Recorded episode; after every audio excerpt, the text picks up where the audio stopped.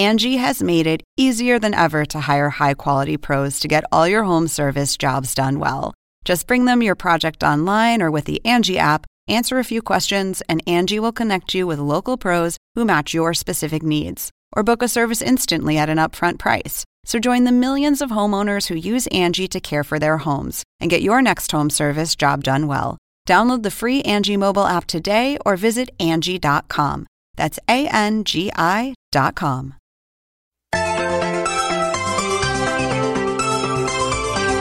From the Adult Swim headquarters at William Street, this is Matt Harrigan with the Adult Swim podcast. Today we're talking to Jeff Grant, who runs research for Adult Swim. What does that mean? Well, we'll find out. Jeff, how's your health? It's pretty good. You have any uh, flaws in your body? Uh, I just came off of uh, finding out that I had heel spurs on wow. both on both feet, and I still ran the Peachtree. What was your time? Uh, I was, I think, fifty-three twenty-seven. Wow, pretty good. It was all right. Is that good? Uh, I don't know. I just said that uh, to be It's nice. Not my fastest. It's not my slowest, so I was happy. And Did it was, you train for it? Uh, I typically run about five miles every other day, yeah. and on weekends I do eight, so this is fine. What are you running from? That's the question, isn't it? Uh, I don't know. I just, I run to run. Obviously, I run to hurt myself ultimately. Feel like your body's falling apart? You know, sometimes uh, it does feel that way. Yeah. Yeah. Tell us what your job is. So I am Senior Vice President of Research uh, and Insights for Cartoon Network, Adult Swim, and Boomerang. So I have uh, two teams that report into me, one of them here at William Street, the other one across the street at Techwood. We test all of the pilots Uh, that go on air. We analyze all the Nielsen ratings. We do all of the primary uh, research for uh, uh, the brand and show awareness tracking and promo testing. Uh, we do research in support of pretty much every single department that we have in the division, whether it's, you know, marketing or consumer project products or digital and, and mobile. Um, I kind of like to say that we're sort of the uh, the catcher on the baseball team, where we're in every play, you know, from one degree to another, uh, providing the support and um, information that uh, the division needs to do business.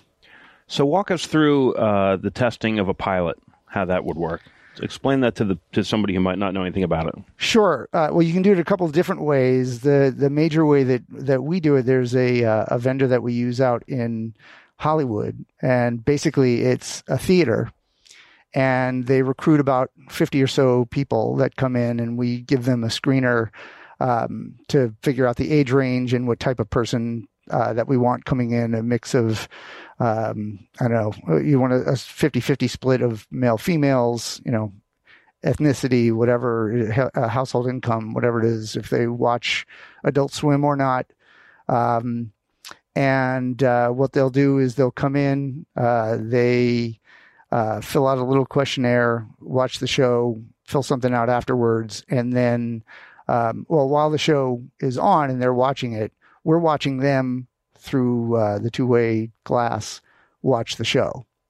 And uh, they each have dials. And while they're watching it, they can turn the dial up or down to see, to indicate basically how they feel about what they're seeing uh, about the given episode at, at any time. So afterwards, they'll fill a, the fuller questionnaire out about um, scenes or characters or, um, you know, different aspects of what it is that they just saw. And then we choose a variety of different people uh, to stay afterwards and do some focus groups and talk about what it is that they just saw to kind of get some color to the uh, to the questionnaire that they filled out. And they get paid. They do. They are incentivized, for sure. Well, how much do they get paid? Uh, it depends. Um, I don't exactly know what the going rate is right now. Yeah. Um, but yeah, look, you're, you know, bringing people in to have their, we're taking up their time, and uh, they're doing a job for us. So does the data determine whether or not a show moves forward? Um, that's a tricky question. Um, what I like to say is that there are a lot of people that misunderstand how to use show testing. Uh, the show testing is not going to tell you if you have a hit on your hands, but it will tell you in a lot of cases whether you have something materially wrong. And you also have to keep in mind that they're in many cases watching only one episode of the show. So, you know, I know that there was that, that story about how Seinfeld tested horribly. I mean, I've never seen the report, so I don't know what exactly was said, and I don't know which episode they tested. Um, but, uh, uh, you know, we test pretty much every pilot, I think, that comes through here. Um, we were actually doing some testing the, uh, a couple weeks ago uh, uh, for a, a couple of anime shows and uh, some new stuff that, that's coming down the pike. So it's always interesting to see what the feedback is. And you can tell, you know, one of the questions in the questionnaire is where uh, the show is best suited. And, you you know, you get the option of Adult Swim or Comedy Central or something like that, and you can tell right away where people are thinking the the best place is for that given show. So, in your experience, does it correlate to success? Uh, uh, well, high performing? No, and it's not intended to. Mm-hmm. I think, uh, or just coincidentally, anecdotally. Yeah, it gives you, it gives you a peek under the hood, and uh, you know, if there's an indication that a character or something is not working, uh, it's something that you can go back and and tinker with. So looking back over, how many years have you been doing this? Well, uh, April twenty-fifth was my twenty-third anniversary wow. at Turner, but I've been associated with Cartoon Network since ninety-nine. So do you see patterns in data-based decision-making versus sort of taste-based, or is it a combination? What's your I think it's a combination thought of the, on that? It's a combination of, of the two for sure. Um But you also have to keep in mind that there's an expectation of the kind of show for Adult Swim that we would put on the air. Um, and, uh, you know, I don't know whether people like quirky or edgy or whatever the description is, but uh, I think that the, the consumers, when they come in and, and uh, watch the show for the test, they kind of have that in the back of their head. And if it's something that's kind of out there, um, I think we we get a bit more latitude, I think, for some of the, uh, um, you know, far out there programs. Have you seen sometimes shows just get absolutely killed in a focus group? Oh, yeah. And do they disappear? I have seen that, sure. Based on a focus group reaction? Based on focus group reaction, for sure. Everyone hates it. It's dead. Well, think about this. You know, for a lot of the stuff that we have, it's animated, and you know, you've been involved in animated programming yourself, and how far down the line you have to be in the animation process before you have something uh, to show. Uh, so in some cases, we might have a couple of uh, of episodes already, you know, in progress. So, you know, sometimes we will run those regardless. I think live action is probably a little bit of a different story where we'll get a pilot Uh, and take a look at it, and it will be just that one episode where we could either go back and say, hey, these things, you know, tweak this or do that, or just see completely that the thing is not working. So you've been here forever. Walk us through your arrival. Well, I here. brought some. I actually brought some show and tell. Oh, okay. Because this is a visual. Hard to do that in a podcast. This is a visual but... medium, right? Uh, yeah. Here, but I will show you what I brought with me. Okay. That is uh, the first, if not one of the first. Jeff handing me a document. Yes. Stapled document, several pages. That I've had in my files for wow. years, dated uh, Halloween of two thousand. And it is the marketing plan for what was then called the Parental Block. Wow, that's a... That was the original title. Uh, that went away. That went away quick. Well, can you imagine? Parental Block. How how dated that term? Uh, right. Was it a pun on, on cable operators being able to block channels? Yeah. It was, didn't Tipper Gore have something to do with that oh, back right. then? Wow. So this is dated, yeah, Halloween two thousand. Right. And it says that the launch is April first of the following year. Aqua Teen, I believe, premiered in December of two thousand. So it it came on air, or the show's at least launched before the date specified on that particular marketing document. Right. Wow, that's wild. Yeah. So you held on to that. I did. You held on to a lot of memorabilia from over the years? Mm, no, this is probably one of the more unique things. Um, I have a couple things from the Cartoon Network side. Um, like when the, we launched Teen Titans, the original series, I kept the show Bible for that. because I thought that was kind of cool. But you saw you. Hell, why did you hold on to that? You know what? I don't even think that I realized I had it until uh, much later. Uh, and once I realized I had it, I kept it nicely because I figured it was a nice little artifact, little document. Yeah, it's in good shape. Yeah, it's very good shape. Um, so, so you were here for the the dawning of the network and, and before. That's right. Uh, so yeah, I started in ninety-nine and uh, we launched cartoon network dot com, and then that went ad supported, and then Adult Swim came around because, you know, we were Cartoon Network twenty-four hours a day back then. And uh, after a while, it gets tough to monetize a part of the day where kids are sleeping. So, right. And we tend to give away a lot of, uh, we do what the, what's called uh, under delivery make goods uh, with, uh, with the inventory that ran overnight. Ad so, inventory. Ad inventory. So you're not really making money on that. And then, you know, the people here at uh, at Techwood came up with the idea of what ultimately became Adult Swim. And the rest is history. We were on for, what was it, two nights a week. And then it rolled out and expanded and took over all all evening and all through late night. What did you think when you heard that this was a proposal? You know, it's a great idea. I mean, it was a win-win all around. Uh, it was just a matter, I think, of getting content and putting it in and having it, it work. But uh, I did, you know, I was on the ad sales side at the time. And just from the people that I spoke to, I mean, it was the more you give them to do and sell, the better. So I know that they were in, uh, excited and incentivized by that. So it's interesting. So how many kids... I mean, I'm saying it's interesting because I think I know the answer, but how many kids watch the network at midnight on a Monday night? So, so here's here's the thing. So, I, I, one of the things that I did get involved with back uh, when I was in New York on the ad sales uh, side, working uh, on Adult Swim, is that we would do Nielsen analyses, right? And we would see when the numbers came in that kids were still up and watching Adult Swim at two, three, four, five o'clock in the morning.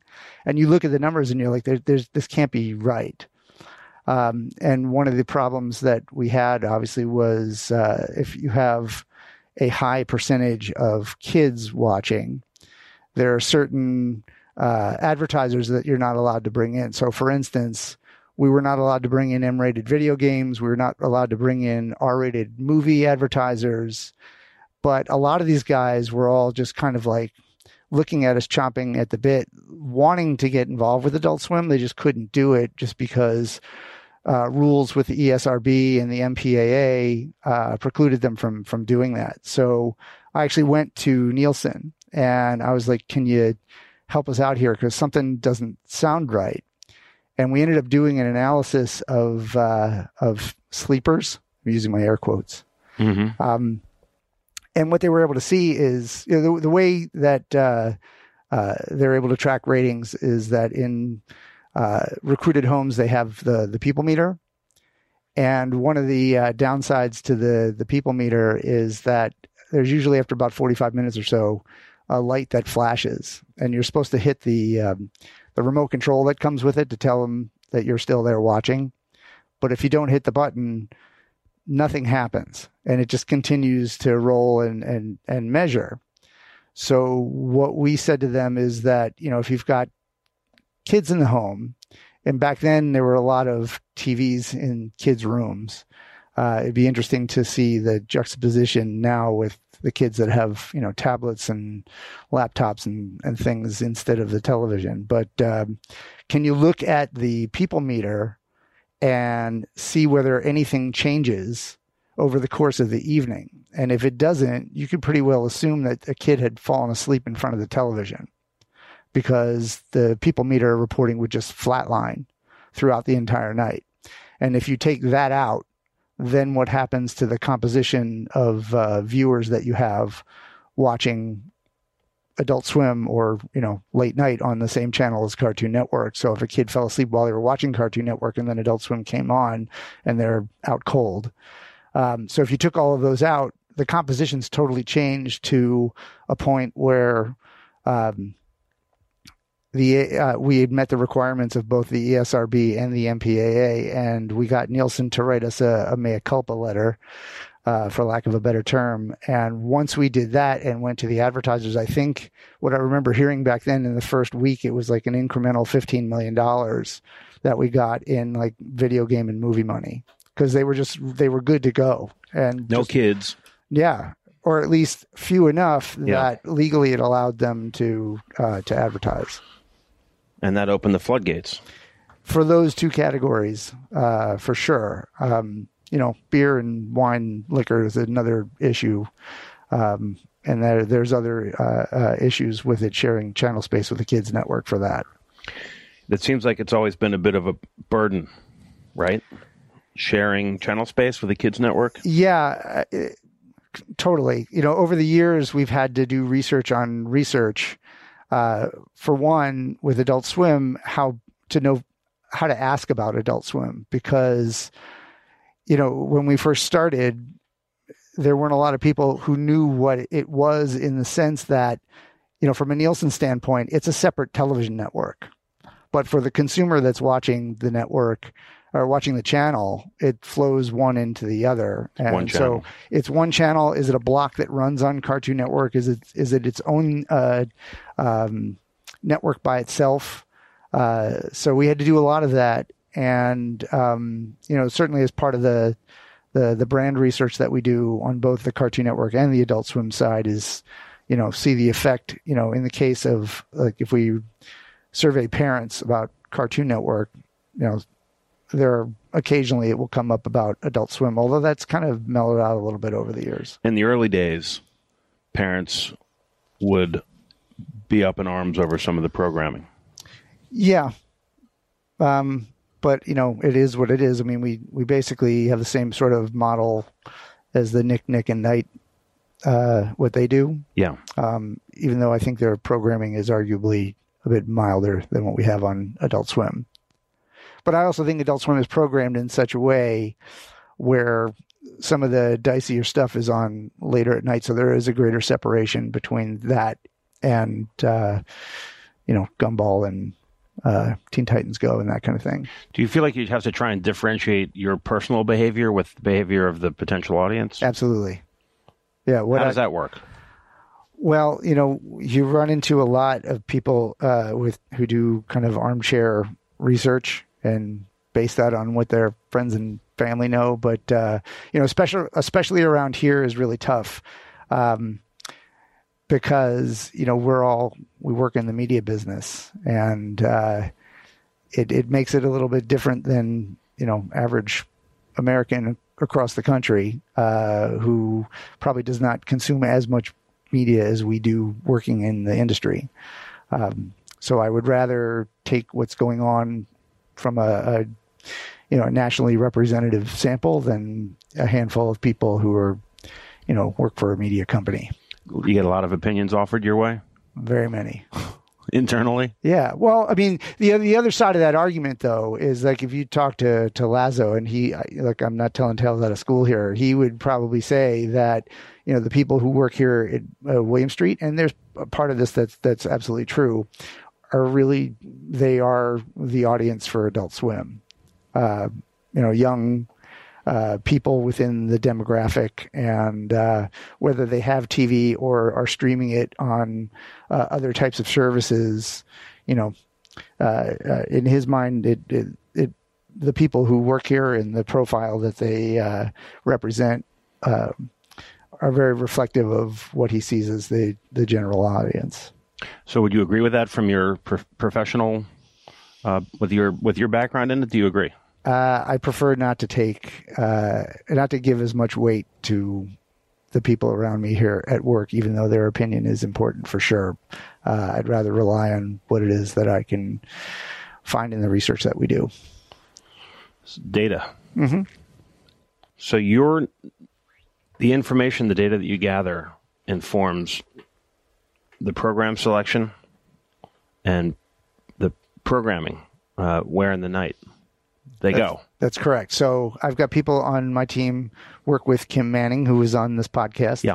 uh, a few weeks ago, and uh, work with her and help her uh, realign the schedule if it needs realigning, if there's shows that need to come off or, um, you know, uh, nights that get to be re- rearranged in order to maximize the amount of viewership. That's all the analysis that we do.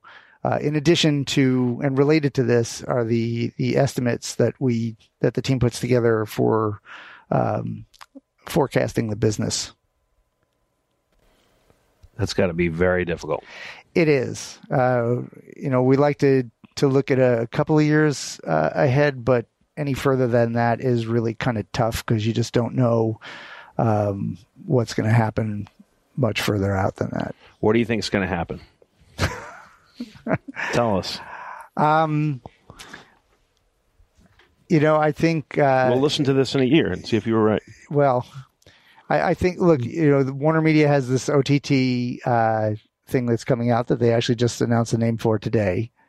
And, um, you know, I, I think that there is definitely down the road going to be a, a, a change in the business model. It, ha- it has to be. Uh, and I think that this uh, O T T product... is a step in that direction. Um, you know, part of it is getting all of the, uh, the content like for the company back, getting the Rick and Morty's, uh, you know, and, you know, WarnerMedia made the whole, uh, or there was a whole announcement about Friends and taking it off of Netflix. You know, this is all the kind of chess moves that are happening to try to make, um, this product successful. If you could sum it up in a nutshell, what's the current Adult Swim viewer? The viewer has actually gotten older. Um, they've grown up with the brand in a sense. So we're definitely a little older now than what we were because the people who joined us when we first started and were, you know, eighteen to twenty-four year olds have in large part stuck with the brand. So, um, you know, as far as like a target demographic now, I think is closer to an uh, uh, an eighteen to forty-nine, just because of the broad scope of the people that now watch the the network uh, and have done so over the years. But I would say that we definitely program to that younger end of uh, the age range because that's basically what Adult Swim is. It's it's I think it's attitudinal. It's it's it's. Um, is it a thirty-year-old male living in Cleveland? I don't know if it's that specific, but uh, you have we, to reduce we've, it. We've we've definitely no no no we've we've definitely uh, gotten to be uh, a bit more equally balanced between male and, and female over the years, um, where you know cartoon skews definitely more boy. Uh, Adult Swim has been balancing out, which is which is good to see.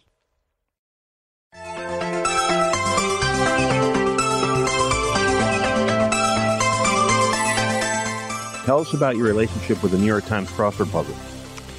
Uh, it's it goes back a long ways. Um, I've been doing the, the crossword for probably over thirty years at least.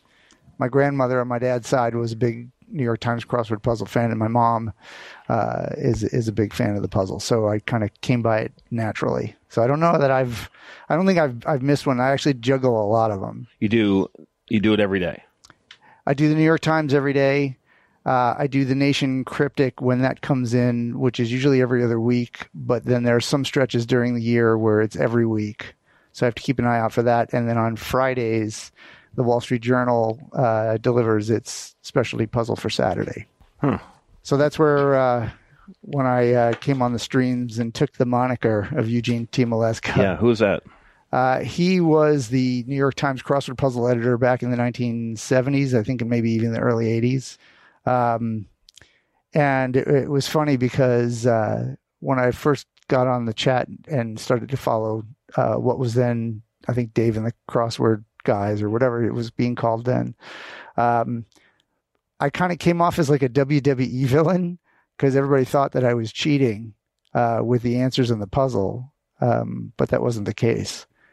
And, uh, I finally like popped my head into the, uh, well, you guys were back in the, um, the conference room back then. And uh, I saw Max and Dave for the first time and basically revealed myself to be Eugene T. Maleska. Oh. And they asked me to be on the, to come on the show that day. You've been on, you've, you were an early advocate of the streams. Very much so. I think, uh, it's uh, it's a it's a big innovation that we're doing here. I mean, think about it. There's really no other network that that's doing this. Um, what appeals to you about the streams?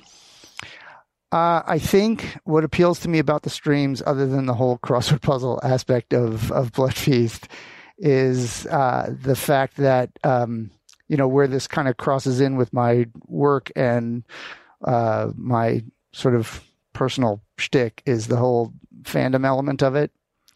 Um, 'cause that when I get into things that I like, I get into them deeply. Crosswords being one of them.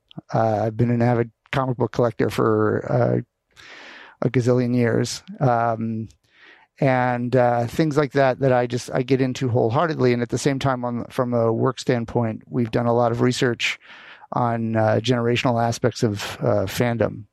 So I like to think that I, you know, walk the walk as well as talk the talk. So you're a fan. I am a fan. I'm a fan. And look, I, I don't think I'd be here as long as I have been if I if I wasn't. Um, yeah, I've worked at two companies. This one, and I was at uh, C B S for seven and a half years prior to uh, to Turner. You worked with some famous people there. Dan uh, Rather? I did. I did. Uh, Mike Wallace. Wow. Um, I when well, I use the term "worked with them" loosely. Uh, near them. Uh, well, I was in Standards and Practices at one point, which was a job that I could not stand. I mean, how tough was that with Dan Rather and Mike Wallace? Were they always saying, well, fuck off? The Mike Wallace thing was uh, a time where the National Enquirer was reporting that he, I think he had gotten in some car accident or something. And my phone rang one day and it was him. How he found out that I was the one reviewing that particular ad, I have no idea. Uh, but basically, he called and very sternly told me that that commercial was not going to go uh, on the air for uh, for the National Enquirer. Um, and at that point, I had to get my boss involved. But uh, rather, I, d- I actually did deal with personally because I was I, I had to do uh, in the job before Standards and Practices. I was with uh, C B S News Advertising and Promotion, and uh, part of my job was negotiating the. Uh, Uh, the affiliate promos that we would do after C B S This Morning or after the C B S Evening News. And, uh, you know, occasionally you would have anchors that come in from Roanoke or something and want to sit at the desk next to Dan, and they'd have scripts already. And, you know, you'd have to have everything booked. And I know the first time I did it, I definitely screwed up, and Dan was p- so pissed that he uh, actually would not come out of his office. Wow. Um, they're a temper tantrum. He did throw a tantrum. Because of something you did. Because of something I did. Well, that's kind of cool uh, to have that in yeah. your bank. So what would you have done? What did you almost do besides this job? Um, well, you know, I I talk at uh, N Y U once a term. Uh, and one of the things that I, I say to, to the students there is that I when I was in college as an undergraduate at Michigan, you know, I wish there was someone like me who came in and talked about the different areas of uh, media that you can get into. Because when I was in Michigan and you're doing communication or studying T V or whatever it is, I would say probably ninety-eight percent of the people that were in those classes, all they thought about was production. And I did too. And that's what I got into at first. Um, but it was news, and I never really liked news all that much. You know, there was a point where uh, my boss gave me and my fellow P A, uh, we had pagers, because this was like back in the Stone Age. Um, and it's all pre nine eleven. And uh, I'm on a plane heading back to Michigan, actually, for uh, for homecoming. And the, the pager goes off on the plane. So I hop off the plane. I run to a payphone. You know, I've got my, my backpack and, you know, very quickly, like, calling my boss, what's the problem, you know, deal with whatever it is. And I realize I'm late and I'm booking out. And no sooner do I step outside, I had two hands on each shoulder, and they were federal drug enforcement agents that had profiled me since I'd gotten off the plane, because they saw a single guy traveling from New York to Detroit with a pager and a backpack in a big hurry, stopping off to go and make a, a very quick phone call at the payphone. Um, So fortunately, my boss had given me C B S News credentials, uh, so I was able to at least talk my way out of uh, getting. Uh, wow. Yeah, getting stopped by the federal drug enforcement agents. So were, were but, you uh, were you holding? Not not that time, no. Um, but uh, yeah, it's but it, the job was like that a lot. And like if you got called late night, you know, you'd have to be in at four or five o'clock in the morning to make sure you got promos on the air before C B S This Morning. Um, for Noriega, I was in the building for probably, I don't know, cl- about two and a half days. I wasn't able to leave because we had to follow him and wherever he was going and constantly getting footage and all that. But uh, yeah, news was news just killed me and I had to get out. So now you're in the opposite. Yeah.